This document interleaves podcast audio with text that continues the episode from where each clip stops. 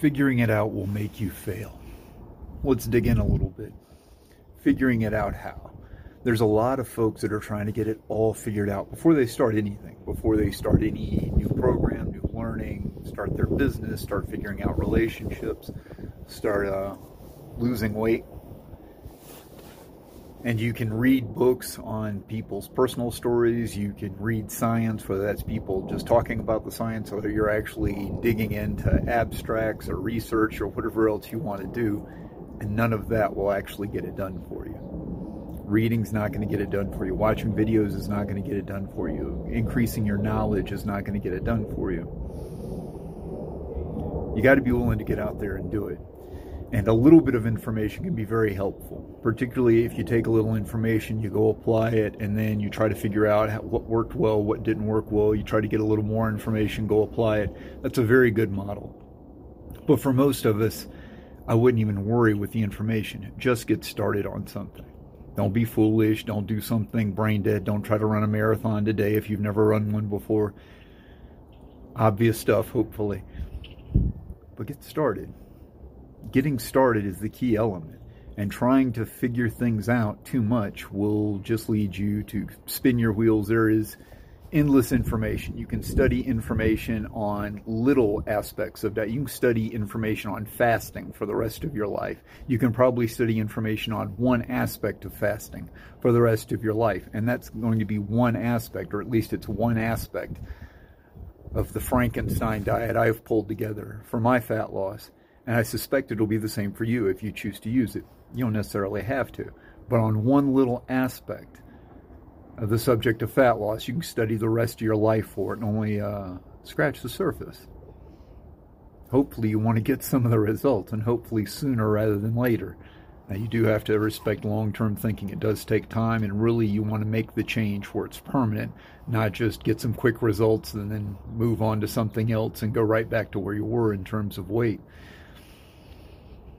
But this desire to have everything figured out, it's sort of a defense mechanism against the unknown, against the fear of actually going out and having to learn. The cool thing about going out and having to learn, nothing gives you confidence like that because it's real. Having everybody tell you what's work and uh, what will work, and have having tons of research at your fingertips, that might give you confidence for winning arguments. But winning rhetorical arguments doesn't make changes in the real world. It's not going to change your weight one bit. You can be 500 pounds and have a medical dictionary worth of knowledge in your head and be able to out argue me and anybody else that shows up telling you something different than what you believe on fat loss. But again, what you say you believe doesn't really matter. What results are you getting? Are you willing to actually get out there and take the risk of trying, failing, trying again a few times to figure out something that's going to work.